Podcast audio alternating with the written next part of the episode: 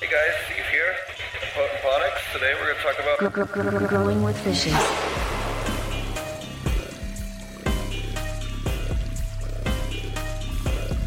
Growing with fishes.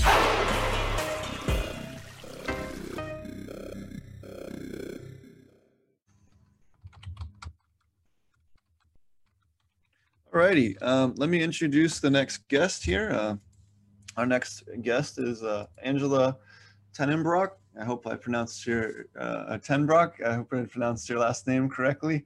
Uh, I recently re- uh, learned it actually is a type of structure or defensive structure as well, the, the, that term. So I didn't actually realize it was actually the name of a thing until I was uh, googling you a little bit for the before this so uh, i really appreciate you taking the time she is a, an expert in food safety and biosecurity and all things uh, uh, of those types of um, uh, uh, topics so she's going to be here talking to us about how to address those types of things in our, our cannabis facilities she works with a lot of both vegetable and cannabis people out there doing just this type of thing so uh, really really excited to have her on and uh, kind of someone that you don't hear from enough in our in our industry, and we definitely need to hear uh, these types of voices much more and, and, try to help steer us in this direction. So, thanks a lot, and and take it away. All right, thanks for having me. I need to uh, be able to share my screen so that I can begin my talk, if that's possible. Sure. Yeah, just there on the the bottom there, it says share screen in green, and then you yep, can pick. It just tells me that the host has disabled it. Oh shoot! Hold on a second.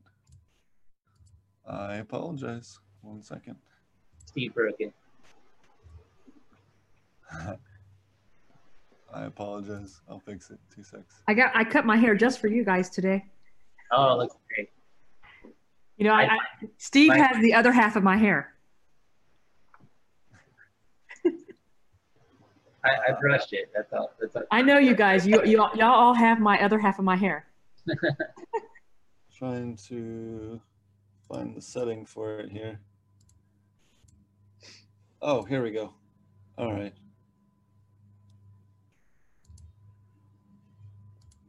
All right.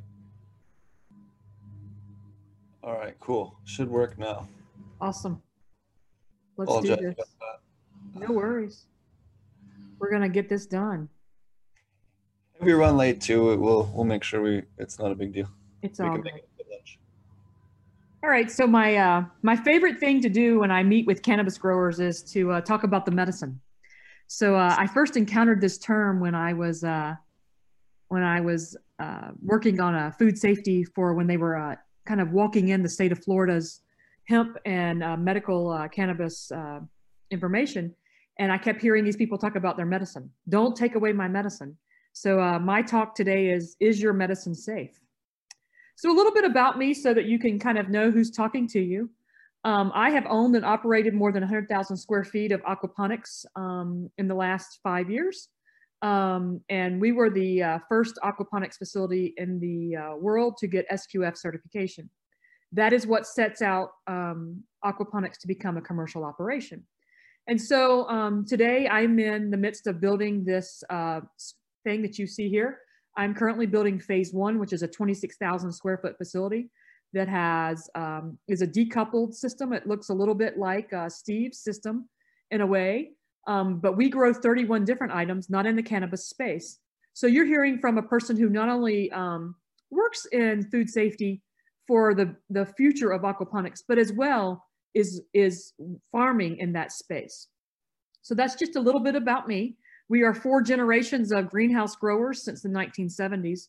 Uh, started at five years old in the greenhouse, so uh, have a few experiences, um, you know, that I can share with you. So, kind of, let's talk about where ag tech is now. Where are we now, and where will we go? So, farm equipment, we have inorganic and nutrition. You know, fertilizers, we have robot sensors, we have all sorts of stuff, um, and we have just-in-time farming. I think that you're going to find the cannabis space is going to go to this um, using a lot of these sensors and so forth Steve talks about a lot of the amazing portion of why we grow the way we grow. But I think the most important thing that we think about is our future. And so as we think about our future, let's think about the tech of growing indoors. So plants that grow differently in different conditions, if we do CEA, we're actually able to produce for our local folks 24 7, 365 production. It also allows us to better um, be able to grow because we're able to manage our temp, our pH, our humidity, and the mechanics of the greenhouses. The tools also allow less labor, which allows us to have a smarter workforce. I'd like to give a shout out to Artemis. So if you guys haven't um, heard about this, so by the time my talk is done, you'll understand why maybe a platform system such as Artemis could help you uh, be able to manage for food safety and quality. Um, and irrigation, which is the most important thing and resource that we use in farming, many of us aquapons are uh, interested in making sure that we are doing what's we are making doing well as we do good. And so as part of that, we want to make sure that we are, you know, not having runoff and so forth. So a lot of the reasons why we farm has to do with not only, you know, this amazing product that we can produce, but as well the opportunity to be able to uh, reduce water and uh, resource, uh, you know, suppression. So the, the future of harvesting um, in tech and farming is harvesting. And so you'll have autonomous farming equipment. Now that the uh, big boys, so to speak, have gotten into our space, you're going to see a lot of a lot more tools that allow us to uh, grow smarter and um, you know pack and harvest and so forth. And you may wonder why I'm talking about these things, and I think you'll kind of gather and capture that as um, my presentation goes. Uh, I like to talk about the autocart. While the autocart is ingrained today, I believe it will be uh, something something such as autocart will be in our future tomorrow which is the autonomous harvesting and uh, so forth. And then you have the robots, which we call the sweepers. So both of those are things that you can look up and see a little bit more of information. So let's start to the meat of my real conversation here. Why does food safety matter? Why does it matter in the cannabis space? Well, besides the obvious of you could be sued and you could lose your opportunity to grow or you could go to prison, it gives you an opportunity for marketing your higher quality products. This is a really important piece as cannabis becomes more mainstream and you have the opportunity to sell it on the wide market.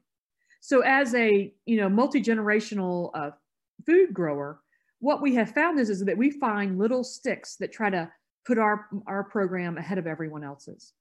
So as you grow and you want to become uh, more profitable, you want to have things that you can call out to the people who may buy your food or your consumer so that they can know that your quality your product is the highest quality they can they can get. I also want to point out and I, you're going to hear me talk about this each time you hear me speak if one of us fails in aquaponics then all of us can fail. And i don't want to sound too motherly here but i want to remind you that the work that you do in these early stages really does matter and so you must be mindful of the fact that it's not only about you, but it is around all of the people who are involved in aquaponics. There's also the, the ethics of food safety, which gives you a base. The SOPs, standard operating procedures, uh, plans for consumer consumption, and it defines your science. What you have heard in the prior conversation with, you know, with Steve and, and those guys and Marty is the fact that you have an opportunity to do some really good science in the early stages of this. So why should I consider food safety as part of my business? If you want to expand nationally or internationally, you will want to be able to prove what you do. Currently, uh, tinctures, topicals, edibles, and smoke, it will become regulated. And in many places, it already is. I'm seeing consumers when I go to the local cannabis stores asking for COAs. So you need to make sure that you're doing your data. So my favorite thing to say is do what you say, say what you do, and prove it. And you prove that not by your conversation, not by your work, but by somebody else validating your work. Your retailers and consumers will at some point require you to be able to provide more uh, than just your COA. So I'm going to suggest that you begin baseline data. So how do you know your water's safe? As you, many of you probably have seen this picture in your very own farm and you know that, you know, your radial uh, flow or your, depending upon how you flow your sediments, um, also depends upon how, you know, you manage your water. So do you test your water? If you really want to become uh, food safe um, and moving forward into this regulation, embrace the regulations now. So by the rule, you should start your baseline as soon as you begin your farm to know where you may have an issue. You may say to me, but wait, if I know I have an issue, I don't want to tell anyone. Well, I think you I think you want to know where your problem is. I think you want to be able to address your problem with science and management. So if you know there's a possibility of a contamination or a pathogen issue, you want to be able to monitor it. You want someone else to say, yes, they sent me their water. Yes, they sent me their product. And this is what it says. So you know your numbers and you're able to defend your numbers. So as long as you know your numbers, the rules state you can do this, you can't do that. They don't really do that. The rules state use science as your decision. Use science. So you you can develop your plan and make sure that you really know what's happening in your system. This is going to require that you have drawings of how your water flows. You're going to know how to track all of your products and a variety of other things. If you want to enter this and be successful in your role, you must remove the obstacles so that you are able to. So, biological soil amendments, raw manure, which is what many people are going to talk about when they, they get all in a dither about aquaponics. We can overcome this. It has to do with your terminology. Fish manure, fish waste is a soil amendment. Okay. So you have to have something to transition that solid fish waste to that liquid plant food. And I would encourage you to really pay attention to the guidance that has been given to the produce industry so that you will be able to embrace and not have these hiccups. I know that it was once illegal to be growing in places and you've done this way and you've made money at it, but now we've turned the page and you must turn the page as well. So, terminology matters. What do you call it? How do you deal with your amendments? What are your SOPs for seeding, for harvesting, for storing, for movement, for recall? What are your plans? You need to have a plan and an SOP in place for each one of these. And I, if I come to your facility and there's people who are who I work with in the cannabis space, they will tell you you want to have your plans and SOPs in place before Angela gets there because she's going to walk through and point out everything that she can so that you are successful. You want to use someone like me before your real auditor comes in for your SQF or your GAP or your you know Primus uh, certifications because I'm going to point out as a grower, as a, a PCQI, SQF, HACCP individual, these are your issues. I'm going to get on my hands and knees and I'm going to put, you know, light on stuff that you haven't thought about. That is the advantage of working with someone who's in this space, doing what you're doing, trying to make sure that none of us fails so all of us can succeed. So this is my favorite thing. So the flow chart for seed to harvest production, do you have one of these? Do you know how things come in? When your seeds come in, who checks them in? Who knows what the lot number is? Who makes sure you have first in, first out? Who makes sure that if you have failure, do you go back to the seed company? If you have, um, you know, in many states, I know in the hemp space, um, they are requiring you to have a certain uh, propagation uh, percentage. So you need to make sure that you're able to do that for your reporting purposes, because even though hemp is now a commodity and cannabis, you know, uh, uh, higher THC uh, products will become a commodity, I am anticipating uh, very soon. You must have your action and process in place so that you are able to maintain your license and maintain consumer confidence. It is the most important thing you will do. How do you start? How do you finish? How do you know who's using your product? What is your documentation along the way? How are you able to prove what you're doing and doing what you're proving, you know, saying? So this is my favorite flow chart is, okay, the seeds come to you. You've put them in propagation. What are you ha what's happening? How many sprouts did you get? Or if you're getting clones, is it true? Are these COAs right? What kinds of situations? What kind of ads are you having? as you're planting and growing, you know, what are the task is, how do you document all this? What's the uh, variety? What's the amount planted? What's the location? Steve has covered this very well in his last presentation about he decouples, you know, he has each house running on a very specific system. That redundancy matters so much. And it will matter if you ever get a major outbreak so that you aren't able to, you won't lose your whole crop. So these things are things that you should consider very, very important. Document what you do as you progress. So biosecurity. My favorite thing to ask is, where's your biosecurity plan? And people look at me like I'm, you know, mm, what's that? So your biosecurity plan is an actual plan that you uh, have that is preventive. So if you have, uh, if you're going to have a tornado, if you're going to have a storm, if you're going to have, what's going to happen? Who, where, what? If someone, if you're not there, who's going to call the what police? What people do we call? How do we call them?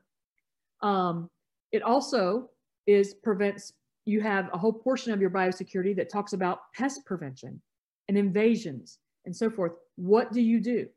Your biosecurity plan is the plan that you utilize, that you build for your farm, for your spot. So if you're not there and you're on vacation and you have a major malfunction, who do we call first?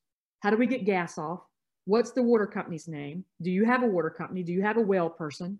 Um, if you have a major disaster, how are you going to make sure that your products remain, you know, uh, highest quality and so forth? This is the plan that you write. That if you write this plan efficiently and effectively, you will pass every state and most governments around the world's plan for food safety and biosecurity. The other thing that you must consider is that there are times when people do things, they come onto your farm in the after hours, and there's possibility of they may do things to taint your facilities. And because we have a, we work an environment um, that is a very symbiotic environment between the fish and the plants and so forth, you have to manage for not only your plant system, but for your fish system. What if somebody pours in something? What if you have an angry employee? How do you manage all that? You have to have a plan in place. So, what does this look like? When you come to our farms, you're going to sign in. I'm going to walk you around and I'm going to manage where you work, where you walk. If you come to work for us, we have a very specific plan and manner in which you work. If you work in fish, you don't work in plants. Or if you work in plants, you don't work in fish. If you do, you have a whole sanitation and hygiene procedure that you work. The other thing is, is that I notice on many farms, many times people have other animals besides their aquaponics system.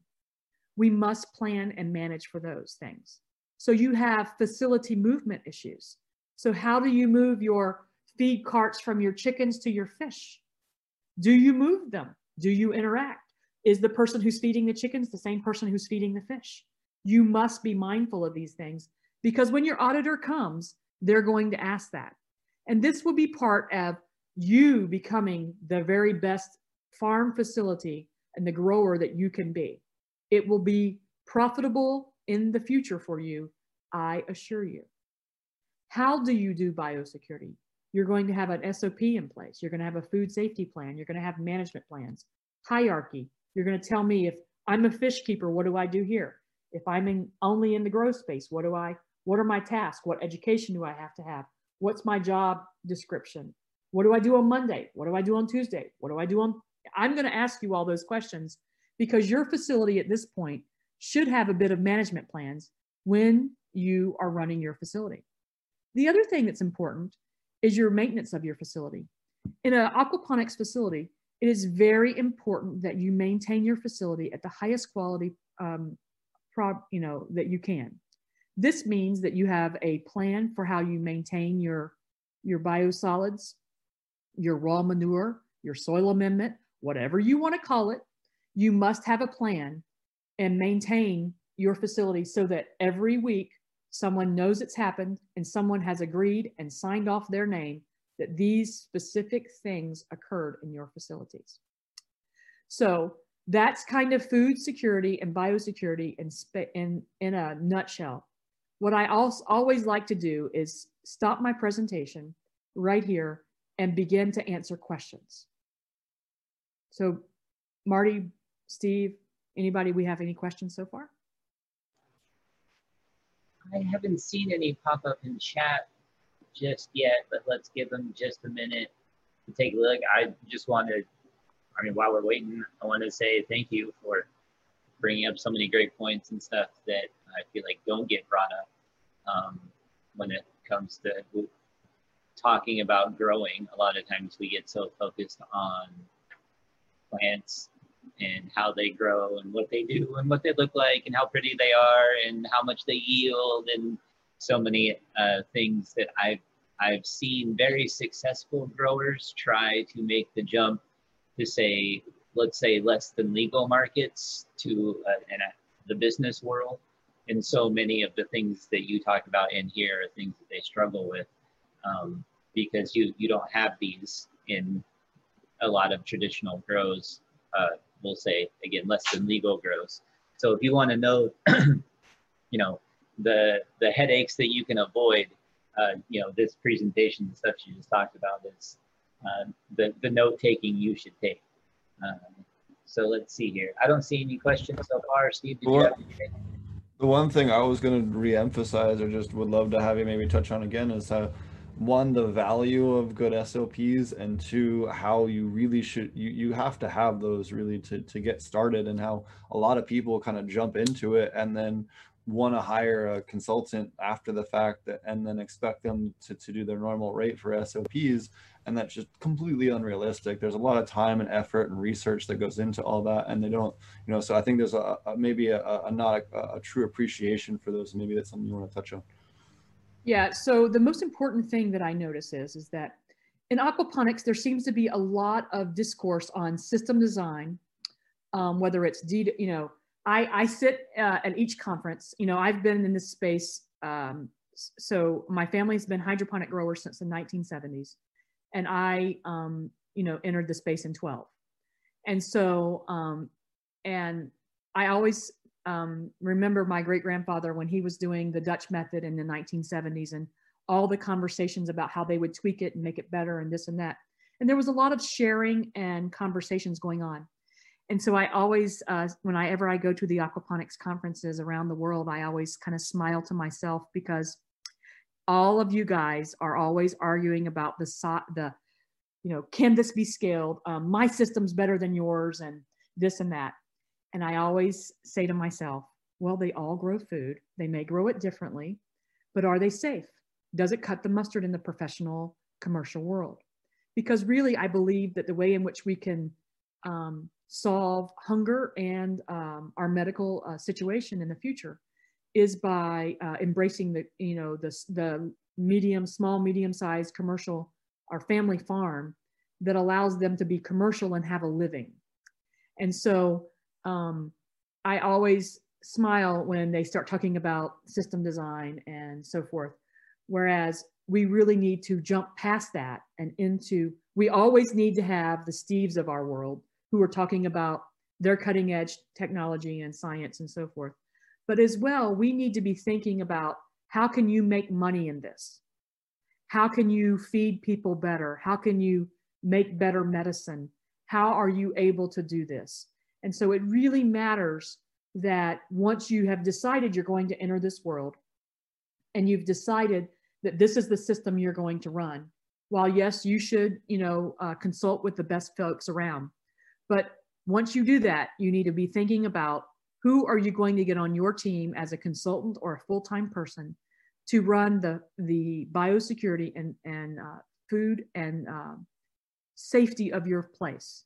I see a lot of times people do uh, things that are really not acceptable uh, in a commercial realm because they think they don't have the money. Whereas if they started smart, they would finish smart.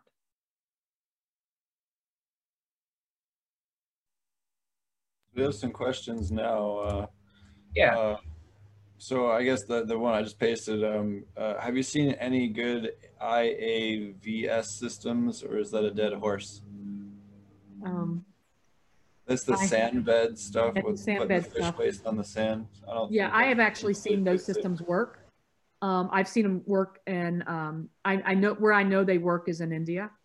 Um, I've seen them was where we've seen them, you know, but I'm not really an expert in that area, um, so I stick to what I know. Um, and that's, that's not, I don't know much about that. Um, but I can tell you that I have seen them, um, you know, grow some stuff. The other questions I see is what is the most common issue you see in regards to food safety that seems like common sense, but a lot of people miss it? Well, um, washing your hands and gloving is probably the most um, uh, interesting thing. And when I'm in a facility, I am almost always, um, there are two things that I think that I always notice. The first thing is, is you cannot have your pets in your facility. That's the first thing. The second thing is um, your hand washing and gloving techniques really do matter. And so those are to me really very common sense, um, you know, things. Um, so that's my first answer to that. Um, the next question is, is what, Angela, what is Artemis? Artemis is a platform um, that allows you to be able to um, track and monitor your facility front to back uh, Allison Kopf is uh, was the was once called Agrilyst, and now she has merged and now is Artemis. They have a really great platform, and I would encourage you if you're looking to have some traceability and so forth, she can that program can assist you. How would you write an SOP for smaller scale operations? It doesn't matter if you have a one man operation, you have you should have an SOP. You should have SOPs for everything you do. So how do you do it? An SOP is simply how do I do this? You know what do i what am i trying to make sure happens? And then i'm signing off once a week that these things have happened. I think one of the other big things i always make sure i include my sops is what equipment are you sorry about the background. What equipment are you using? Um, and then what uh, and mainly also what are the cleaning procedures for that equipment? You know doing uh, cleaning procedures for each of your equipment that you can always pair with that item makes your life a lot easier because you don't have to rewrite that 10,000 times. You just write it once and then copy and paste that into any set that includes that item. Well yes steve. So one of the things that we do is is we do uh, sops for everything. So we would have an sop for hand washing for walking through the facility for gloving for all those kinds of things. Then you would have a maintenance program that's an SOP for each. So for your tanks, uh, for your all of your pumps, for your I, I have SOPs for even the um, the airlines um, and stones and I mean we have an SOP and so one person is responsible um, for you know very very specific things based upon their position in the as a greenhouse associate in our facility. Um, so how would you write an SOP for a smaller scale? I would just simply say to you, um, if you want to have a hygiene SOP, that would be one thing. So hand washing, uh, your cleaning and management. The other thing I would have an SOP for is, is your, uh, your, your equipment, such as Steve. The other thing is, is um, also make sure that you don't have your, your cleaning supplies are not crossing over. Um, that's a really important thing. Um, so anyway, so what are some of the ways you are being sustainable and energy consumption? So we actually use um, less, we use gravity and a variety of other um, physics principles and so forth to design and build our facilities. So we use less pumps um, and that allows us to do that. We as well have done a new design in our greenhouse with this build that allows us to use less exhaust. Um, and so we're, we're, we're uh, researching um, this new design and uh, I'll be able to tell you at the next conference how it's going to work out for us. It says, what is the best book available now to set up the plumbing for my first home setup? I want to have a lot of fish, um, so demineralization included. Um, I would simply say to you, you're going to have people in the next day that you will be able to, um, you know, uh, listen to. And um, many of those folks have given free shareware online on how to uh, set up your system there's some really easy, simple systems that you could uh, run. Um, and I, I say keep it simple um, and so forth. So what design considerations are important for uh, system safety? So one of the really important things that I always, I know that you guys are gonna yell at me when I tell you this, but I don't have wood in our facilities. And the reason is, is because it's a, uh, for, for the maintenance and uh, so forth of the facility, we are a water environment. And so therefore we must um, maintain, um, you know, hygiene of our, of our internal system water, but as well, water is going to get out. And so I always say um, to people, be very, very mindful of where you have your wood because you have to have in your SOPs how you're going to clean it. I have actually worked recently with someone as a consultant. They had um, um, a downy issue or a, a fungus uh, and some other issues uh, occur in their greenhouse. And it was simply because the wood that they, they simply could just not get it clean. Um, so you should be cleaning your facilities um, on a very regular basis. Um, and so it's really important uh, for design considerations that you are able to clean these places um, in a in a way that um, so when you come to my facility, people often make fun of us because they say that we are medical grade uh, clean, but um, it allows us to reduce our pest intrusions. So therefore we are able to um, have, you know, some advantages for that. The next question is, is how would you write an SOP for a smaller, okay, we have that. Is salmonella a risk in aquaponics? What are other possible bad ones? Um, so I always test, actually each month I test for salmonella, E. coli, and listeria. Um, and so I always test for these. And you know, if you have chickens in your midst or birds in your midst, you probably should test for salmonella um, because it seems to be kind of something you happen um, in the midst. Um, let me just give you an example. When I was building one of my uh, previous farms, um, we did, we once a month, we would do tissue and water um, collection and send out to a third party lab to examine our uh, materials. And one month I got a call that said, hey, um, something's, you know, on your, on your lettuce products, you seem to have this. And I, I always say test further, and then I'm going to send you. So my protocol is if I get a possible positive, I take from the same area because before we harvest, one week before we harvest, we always test our products, send them to the lab one week before harvest, and we know what area we are going to harvest. And in that week, it gives us time if we have a, if we were to have a positive, we could eliminate the whole area and retest to make sure it wasn't just a false positive. And one year we actually had, or one month, we actually had uh, some, a concern. Um, and so we went back through and sent back the, the protocol for how we uh, manage that. And what we found was is that we were building our other facility and the trucks that were bringing in the dirt, uh, the dump trucks that were going around our facility actually had um, some back, the soil that was being brought in for the leveling of it actually brought in something into our facility. So it's really odd, even though I have 50 mesh on my curtain, we have all the preventive controls you can do we had to make sure that we manage that appropriately. So that's, you know, just one of those examples of it may not be in your system, it could just be in your midst. Okay, um, it says the next question is, um, curious if the E. coli and other bad guys are still a concern in deep sand beds, uh, being you have a lot of good biology. Um, I think that you must be concerned with E. coli and all of those other things, no matter what you do. Uh, you must know where your issues are and be able to go from there and eliminate or manage what could be your future issue. Steve, Marty?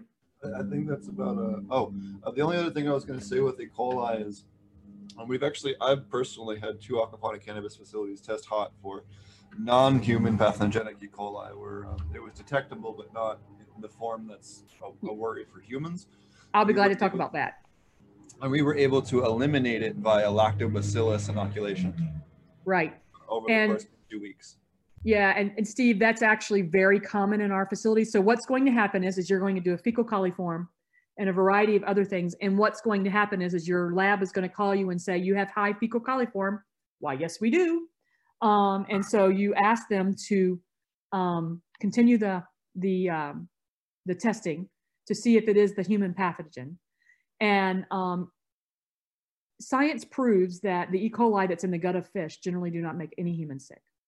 And so um, we use science to guide our, our conversations and questions.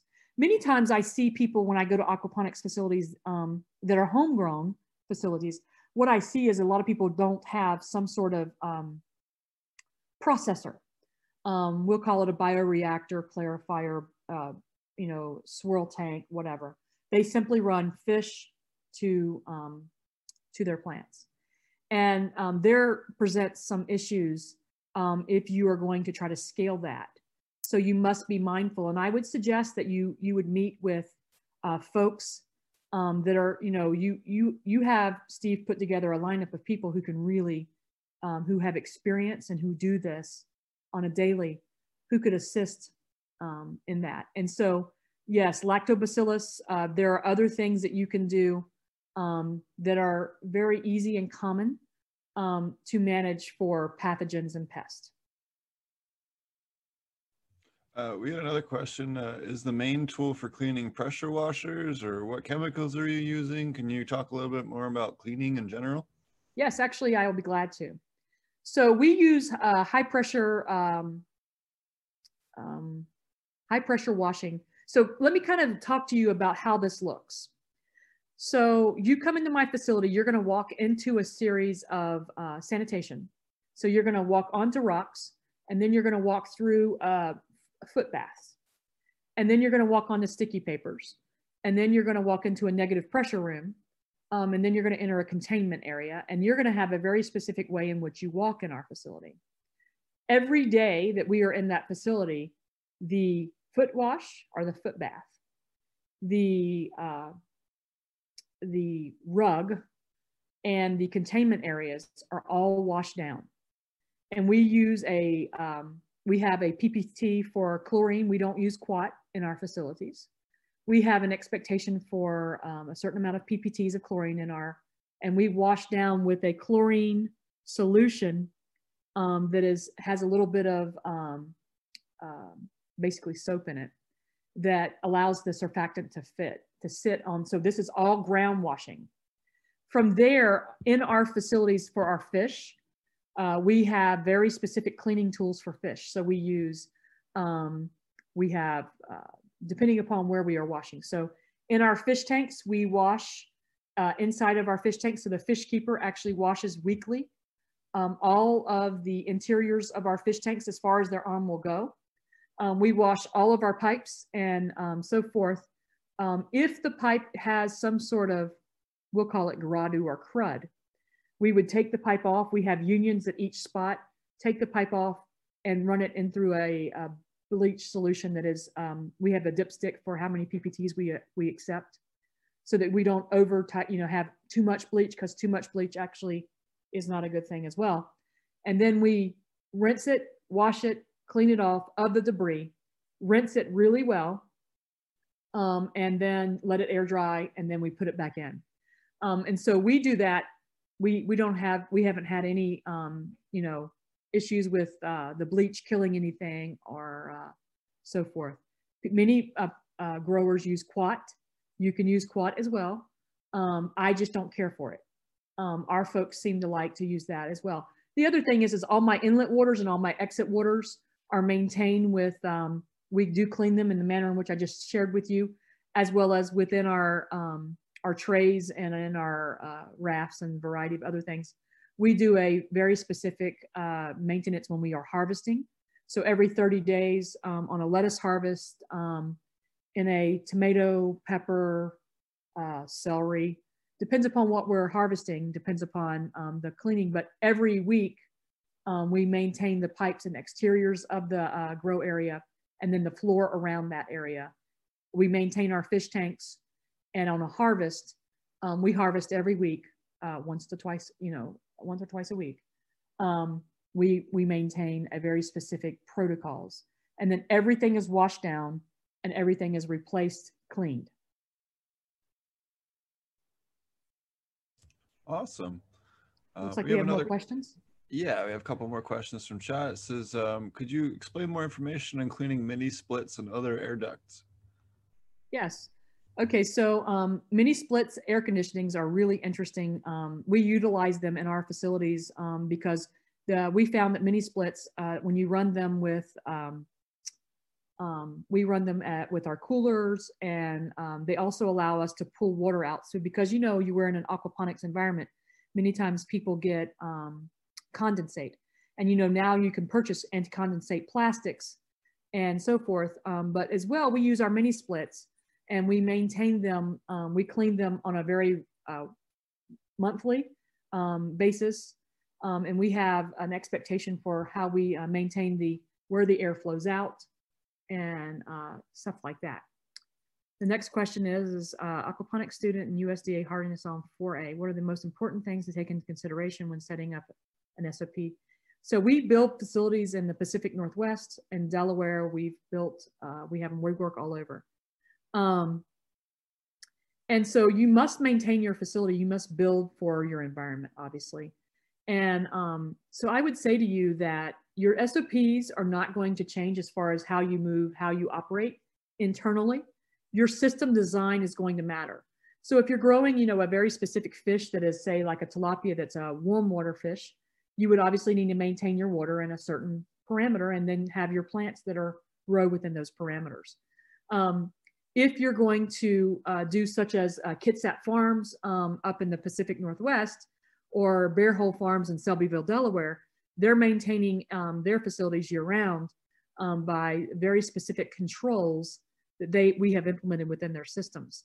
So this would be just, you know, starting out, um, you know, I would say to you, let's just keep it simple and buy yourself some uh, cattle heater, cattle water heaters, put them in your fish tanks and you can begin right there. I, I can buy those off Amazon every day and really they will keep your system warm. You know, you'll size it based upon, um, you know, how many gallons you have and, and so forth. But I would encourage you, no matter where you are, you will be able to grow food if you do it, you know, thoughtfully and utilize the knowledge of the people who've already been there and done that. So introducing beneficial predatory insects and nematodes jeopardize the safety of your system.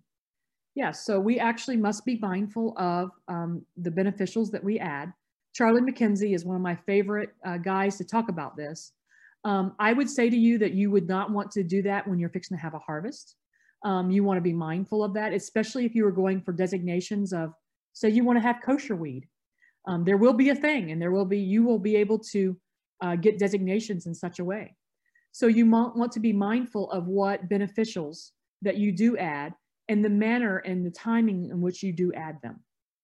Is it, I want to ask a question on that. Is there, have you seen any beneficials vector anything that would potentially be a, a, a food safety issue? Um, yes, um, we have had some. Um, we have had. I, I I'm going to say it like this: you must buy your beneficials from people who are certified and are they they certify their products um, because you anything you add that is part of that SOP that I talk about and that's part of that flow chart that I talk about. You want to be able to make sure and the new rule, folks, uh, the new um, the new rule that just came out from the USDA has to do with the management of our water and um, and one of those uh, things that you know you're going to talk about is impl- and things that you they're not only going to ask you about what you put in as far as chemicals but they also want to know what beneficials you're using. Because in some states there are some beneficials that um, really are considered um, invasive. And so you have to have a plan for how you're going to maintain them. Um, and so really pay attention to that so that you aren't getting anything that's going to bring in a vector or pathogens on just uh, not really meaning to but they will um, and so you must be careful of that. The other thing that you want to be mindful of is, is if you're going for designations, um, you know, for the kosher designation or a halal, or if you want to go for any of those designations, you need to be mindful because heck, that's a whole area of business that people aren't th thinking about that could really be an opportunity for you to set apart, you know, your kosher uh, or halal. So anyway, Awesome. Is there any other, uh, I guess, pest management practices that you've seen potentially vector issues? Any any uh, biocontrols or anything else that maybe is becoming a problem as far as uh, maybe false flags or other other issues? Yep, I see sometimes people use uh, things. Um, so many times people are shooting for this organic designation.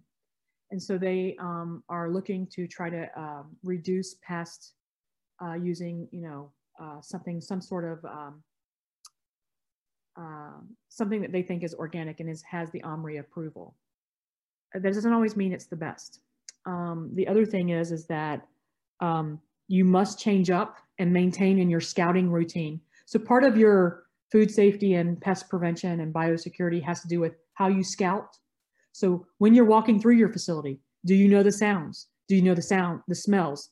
Do you know the way it's supposed to hit? You know, I can get out of my truck at the farm and I can tell you if there's a pump out or if something's gone wrong. You need to know your facility that well. And so um, the smell is the most important thing that you should pay attention to. Um, and in the cannabis space, what I find is, is that um, it's not so much that you're getting pathogens that are coming up your roots. What I'm finding is, is it's the pesticides that are on top of it. And so we have been trying to mitigate um, with biosecurity plans. Um, we are really so that you have uh, containment rooms and so forth before you get to your crop um, so that you are able to really reduce the amount of pesticides and chemicals that you're having to use foliar, you know, on your plant's leaves and such, so that you don't have these issues. You know, ideally, Steve, it would be great if we could never have to put anything on them. But we do know that people bring in stuff on their clothes. And that's the, that's the most important thing that I, you know, people don't, that's common sense to me.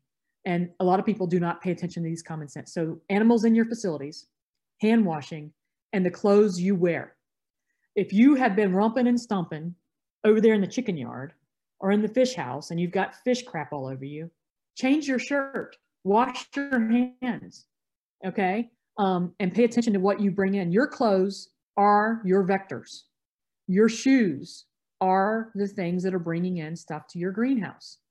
Don't think that, you know, oh, I got, no, many times it's the human interaction that has done what we have is the major problem within the facility.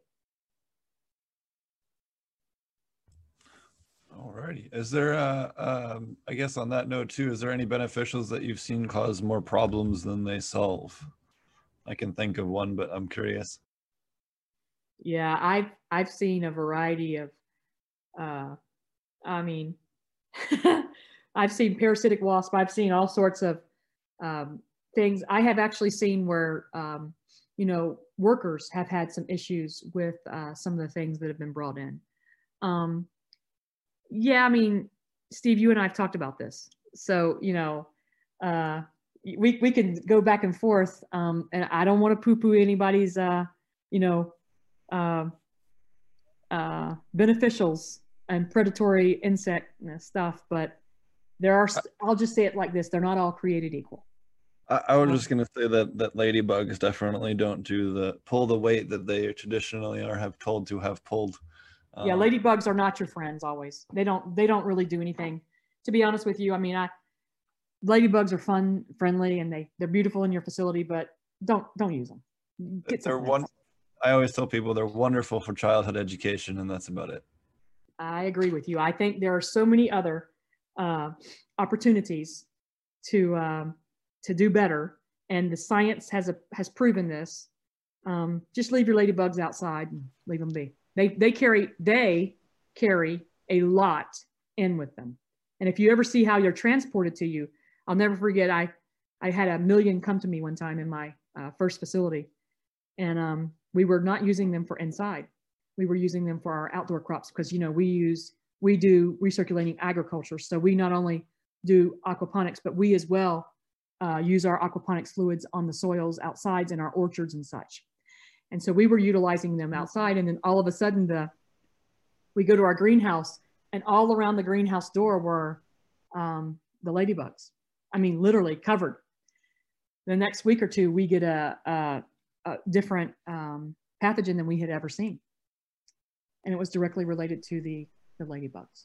Do, Um, Anybody that I've ever encountered using ladybugs, I've always suggested like, hey, just whatever you're spending now on ladybug, just spend it on lace wings and tell me that it doesn't make a difference. And nobody has ever gone back to ever buy ladybugs again. So feel free to take me up on my challenge. Uh, I'm a lace wing But- queen. I love I love me some lace wings. and Oh, they're yeah. relatively the same price. They're much more effective. They can't fly away, but they still cover lots of ground. I mean, there's uh, if you're spending money on ladybugs, take that money, spend it on lace wings for just one application, and tell me that you don't see a difference because that's never, never happened. I'm with you, Marty. I uh, I'm with you. I'm, I'm trying to do so many biosecurity controls that I don't have to use any of them, but I do use lacewings. Um, and like I said, Charlie McKenzie is is one of my favorite guys on the be- beneficials. Um, I mean, his crop talk, crop walk is always very interesting. Um, if you've never heard uh, Charlie talk about that. Um, there was a, uh, do you want to tell us a little bit more about um, your, your orchard growing? Yeah, the, the, and using the, the fish waste for offline a little bit. Uh, that's one of Yeah. the things that uh, we have a, a guy talking about extensively tomorrow, but uh, uh, there's a lot of soil growers. I think a lot of people that are watching this right now aren't necessarily aquaponic growers. Maybe they're soil growers or otherwise cannabis growers are thinking about how can I incorporate this into my, my larger permaculture design. Yep. So you know, we pre- we prescribe to permaculture. We believe the eight layers is the way of the future, and it's going to regenerate our soil for carbon sequestration. And so all of our facilities are built to um, to uh, exceed. Um, you know, we want to repair the earth, and so in that repair, so we are. You know, our statement is is we build health and wealth and communities, starting with the soil up. And so um, what we do is is we have um, in our um, orchard area we have piped um, a two a two inch pipe out of our greenhouses um, for our bottom solids, whereas uh, it goes into our orchards um, to uh, fertigate um, out there for uh, the to you know be, because our water has the microbes that is needed to feed the soil, and many times um, you'll find that you'll be able to make better soil with the aquaponic discharge or solution um, you know, and because we are a large grower operation, you know, we have, we're starting with 26,000 square feet soon, and we will go into uh, almost uh, 80,000 square feet uh, within phase two. Um, we'll, we'll be actually, excuse me, yeah, around 80,000 square feet. Um, with, with that, uh, we have to manage for not only, uh, now we have impervious pavements, you know, we have to manage for where our water flows. So we have a one acre pond. And in that one acre pond, we have that's where our water goes from our greenhouses, the roofs. So we have zero runoff. I'm also on a watershed that is is in, is in, injured, and so when we bought this facility, um, it allowed us to be able to rehab, not only do well within our community, but to do well for the earth. And so we took over the largest uh, meat fish operation in the southeast uh, at Anguilla Farms, um, and he was uh, will produce around 24 tons of hybrid striped bass once we're up and operational in our first phase. In our second phase, we will have 48 uh, tons. And so a collective, you know, 24 and 48 tons. So we have a commercial operation of hybrid striped bass, uh, decoupled system that's kind of um, proprietary to us. Um, and then part of that is, is that we have the outflow of the pond water plus um, is the normal way in which it's irrigated. And then our nutrient water, which is irrigated differently in a drip irrigation uh, method. Now, let me talk to you real quick. Um, most of you probably are recognized that you can actually get a USDA greenhouse uh, for $10,000 or less um, that you can do uh, orchard-based um, growing. So if you are uh, interested in growing into the ground um, and using fish fertilizer for your uh, operation, you can actually get a USDA greenhouse if you have already your farm track number and your wetlands and all of that USDA uh, paperwork done. So I'm actually speaking at the Aquaponics Association about this sort of thing. So we we actually do drip irrigation. Um, our greenhouse, um, the water is already out to our fields. We were doing flood drain furrow from there.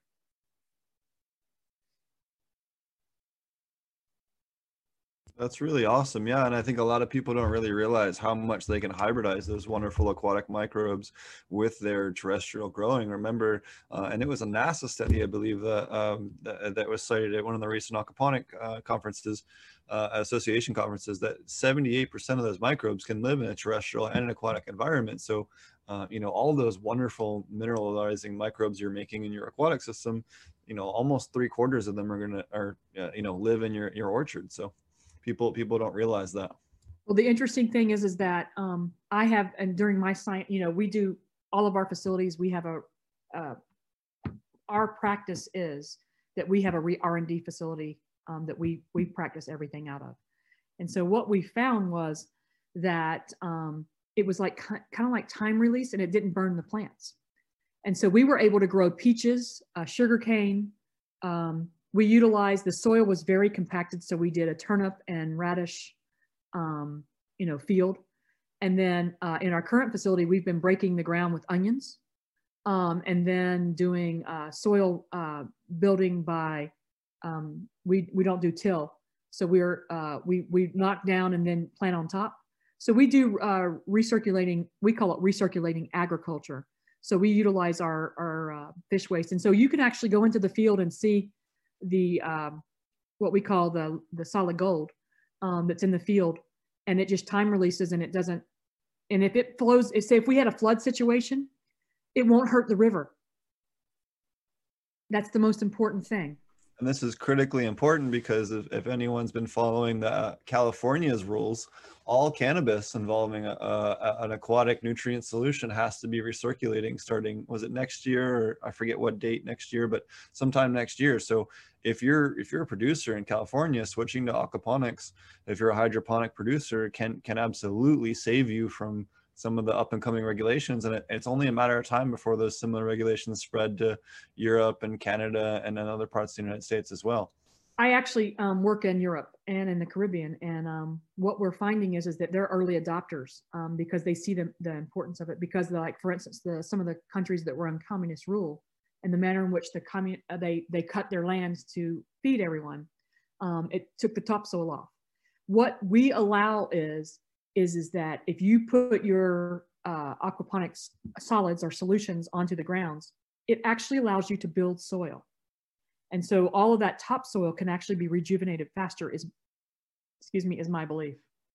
Um, and so that is what we're finding is, as you know, because we, our small spoke farms, um, which are the farm and goes, we call fooderies, um, actually are on brownfields. And so we build those brown on the brownfields because no one knows what to do with them we don't use the dirt. And what, if any stuff, when we're doing our outdoor permaculture stuff, it actually helps the, the ground rejuvenate. Wonderful. Well, it looks like uh, our time is just about up. Um, do you want to tell everybody how to find you, uh, how to find out about your resources and and uh, everything else? We have some links in the in the chat. I'll make sure if we're missing any, we'll we'll get those in there. All right, so you can find us. Our large farm operation is uh, Marineland Aquaponics um, Um, uh, our smaller operation is the Foodery as uh, fooderyfarms.com.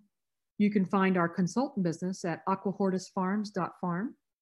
And um, you can always, you know, I left you in my PowerPoint. You can ring me up, call me up. Some of the folks that are, you know, I work with are some of your participants in the in the conference here. Um, we've worked with some of the largest growers in the world, um, and uh, you know, we're pleased to help any way we can. We have a nonprofit, the Center for Sustainable Agricultural Excellence and Conservation, which is for farmers by farmers, and it's for uh, nonprofit education to help uh, people become growers or to go from, um, you know, from the small to the large. Um, and we have some resources there at csaec.org. Um, we are grateful for the opportunity to share about why food safety matters. I want to leave you with if one of us fails, all of us fail. Let's stick together and do the next right thing. Awesome. Well, thank you so much. That was a, a, very informative talk and definitely learned quite a bit and touched on some topics that uh, uh, I definitely didn't think we'd touch on. Uh. Steve, it's always amazing to work with you guys. I kind of miss the fact that you guys aren't smoking, talking to me, because the conversation just gets better and better. Oh, yes, you are, Marty. Good job. Oh yeah. Oh yeah. All uh, right. Appreciate it. I really appreciate all the information you put in here. Like I was saying earlier, there's so much of the stuff that I feel like uh, is really going to help people sidestep if they pay attention and take notes and listen. Obviously, as you know, as a consultant, you can't always guarantee that aspect of it.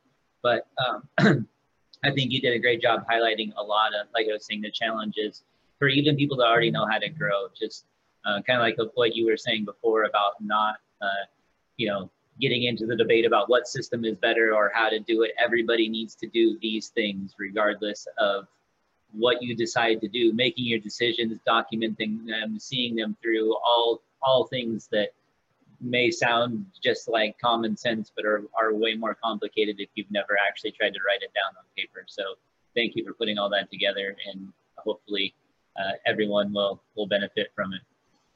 Thanks, guys. It's always a pleasure to talk with you, and uh, we look forward to uh, doing this again. Awesome. Well, uh, I really appreciate it. Thank you. All right. Have a great day. I'll, I'll see you on the line. Great. Um, uh, I'm working with Roger here. He's having a last minute issue uh, connecting. Um, well, he'll be with us here any second. Uh, do we have any other questions from chat? I wanted to uh, uh, thank everybody again for coming out to this wonderful conference. Uh, we have a, a ton of awesome speakers